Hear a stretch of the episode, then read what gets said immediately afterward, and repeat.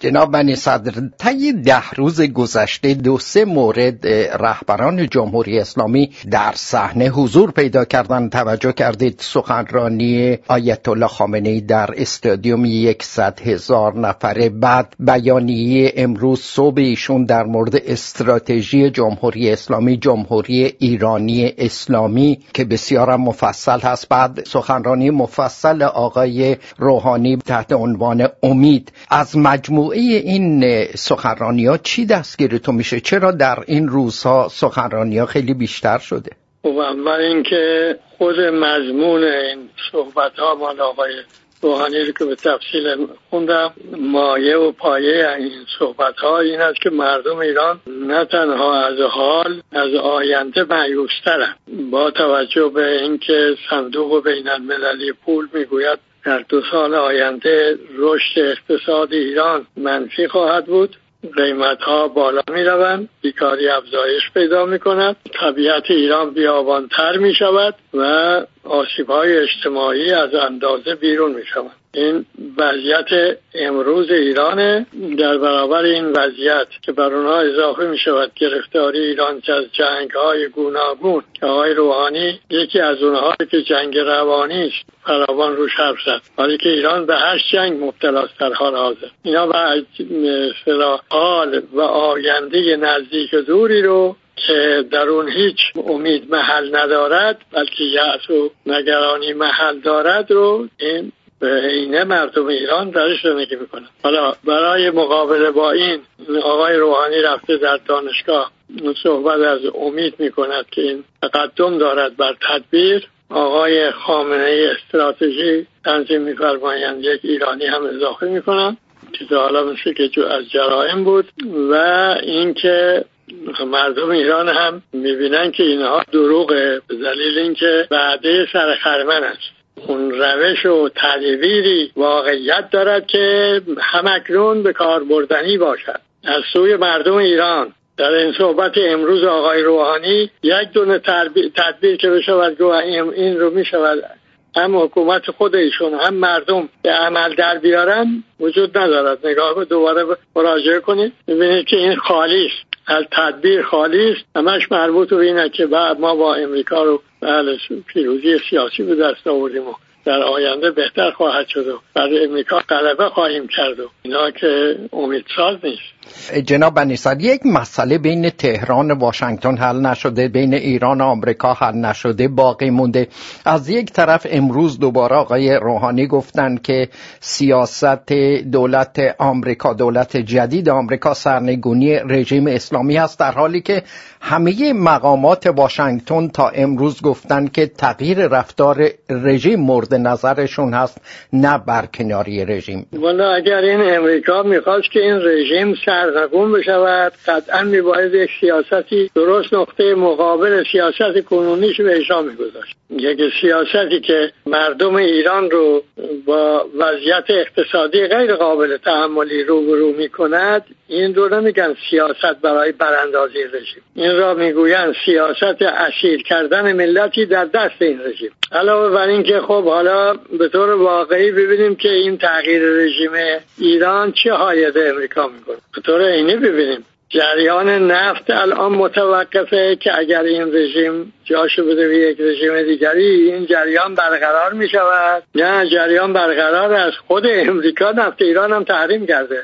فروش تسلیحات امریکایی به کشورهای منطقه کمه. اگر این رژیم تغییر کنه بیشتر می شود درست عکسش درست است. الان از این ترساندن از رژیم ایران جای ترساندن از رژیم اسرائیل رو در دنیای عرب گرفته.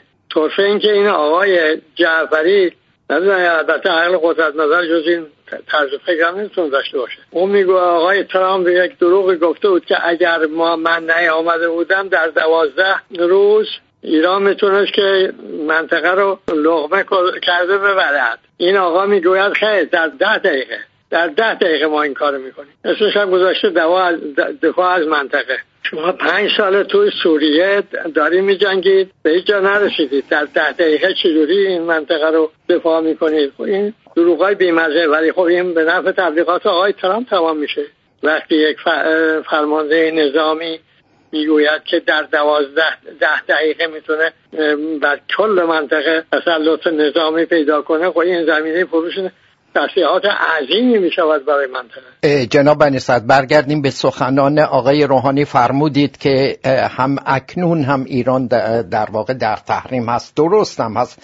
ولی آقای روحانی امروز بار دیگه مثل آقای خامنه ای و حتی فرماندهان سپاه معتقدند که روز 13 به اصطلاح 4 نوامبر یا 13 آبان با افزایش تحریم ها هیچ تغییری نخواهد کرد در ایران. ببینید ایشون میگه ما تا پایان سال 13 میلیارد دلار نیاز ارزی داریم برای کالاهای اساسی. تازه همونجا هم میگه حکومت تنها این کار نمی‌تونه بکنه باید همه همکاری کنه. این آدمی که از امید طرح می‌زند در به اقتصاد که می‌رسه و وقتی می‌خواد عمل کنه میگه من ناتوانم. بعد می‌گوید که این دو اینا رو با کالاهای 4200 تومن توجه نمیفرماید. این 4200 تومنی که می‌گوید حدود 800 تومن بیشتر از اون قیمت دلار است قبل از این بحران قیمت های ارز. یعنی چند درصد گرانتر؟ این آقای که میگو من کردم یک رقمی تورم رو خود می‌گوید که نه واردات رو با افزایش قیمت دو رقمی وارد می‌کنن. خود این آقا می‌گوید. تازه میگه اطمینان میدم که این مقدار پول خواهیم داشت. شما همین رو نگاه کنید اگر فرض کنیم که این 13 هزار 13 میلیارد دلار بعد بگیرید 15 میلیارد. چون این رقم 15 میلیارد هم این آقا به کار بود. این میشه سالی میشه سی میلیارد. خب بپرسیم این سالهایی که در آمد نفت دوره آقای احمدی نژاد و در دوره خود این آقا از این مقدار بیشتر شده صادرات غیر نفتی هم می‌گویند داشتیم. اون هم میگه سالی 20 میلیارد بلکه 30 میلیارد داشتیم. این ارز کجا رفته که ما, کمبود ارز یا پیدا کردیم که اینجا بشه بحران ارزی درست کرد؟ همین یک سوال این آقا جواب بدهد میشه اون مردم یه امیدی پیدا کنن. مشکل این است که این یک حکومتی است که این حتی توانایی اداره درآمدهای ارزی را ندارد. خود او هم می‌گوید که از پس شرکت های دولتی هم بر نمیاد. در زمین بحران ارزی شرکت ها جرات نکرده بگه سپاه و مافیا های نظامی مالی و این بنیاده های وابسته با آقای رهبر. اینا حجب نقدینه و حجب ارز در اختیار اینهاست و حکومت در برابر اونها ناتوان است.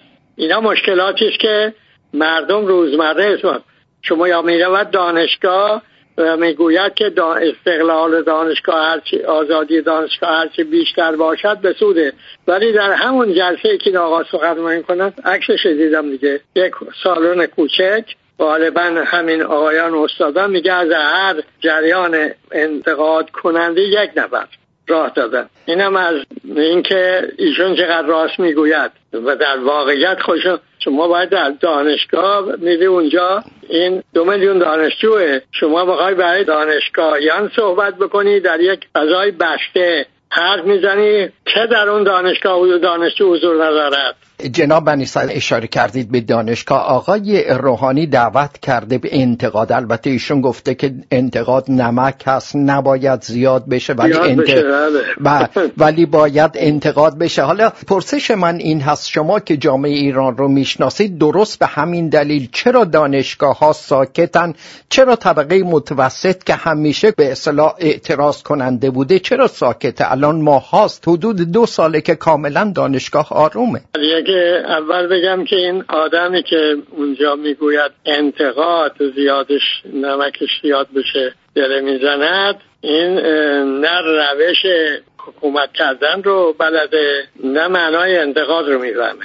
چون اگر روش ایشون روش تجربی بود امری نبود دستوری نبود این قابل اصلاح بود. انتقادم یعنی اینکه ببینین کسر کسی ها کمبود ها کاسی ها اینا کدام ها هستن؟ اونها رو رفت کن. اونها زیادیش نمک نیست که آزار دهنده بشه. بکش تصیح رو بیشتر می‌کنه. ولی تو کشور مرسوم این نیست این که این همچه روش انتقادی وجود ندارد. حمله و نفی و تخریب رو انتقاد می‌دانم ایشون هم همون رو انتقاد می‌دونه گفته این زیاد که شد آزار دهنده می شود اما انتقاد اگر شما روش روش تجربی بود چرا الان در گل مونده بودی؟ روش امری که بهش گرفتی شده تحریم شده بحران ارزی درمانده شدی. حالا آمدی میگه دانشگاه ها به ما کمک کنن. بعد میگه علنی نکنید به خود من نامه بنویسید. 280 تا دانشجو دانشگاهی انتقاد کردم و راهکارم نشون دادم. آقای خامنه قشون کشی کرد صد هزار نفری گفت خفه. جواب اونا شد خفه. میشون میگه که فردا با اقتصادان ها جلسه خواهد داشت. حکومتی باید نباید برنامه کار اقتصادی داشته باشه نباید این برنامه کار شفاف باشه نباید این روزمره این تجربه نقده بشود.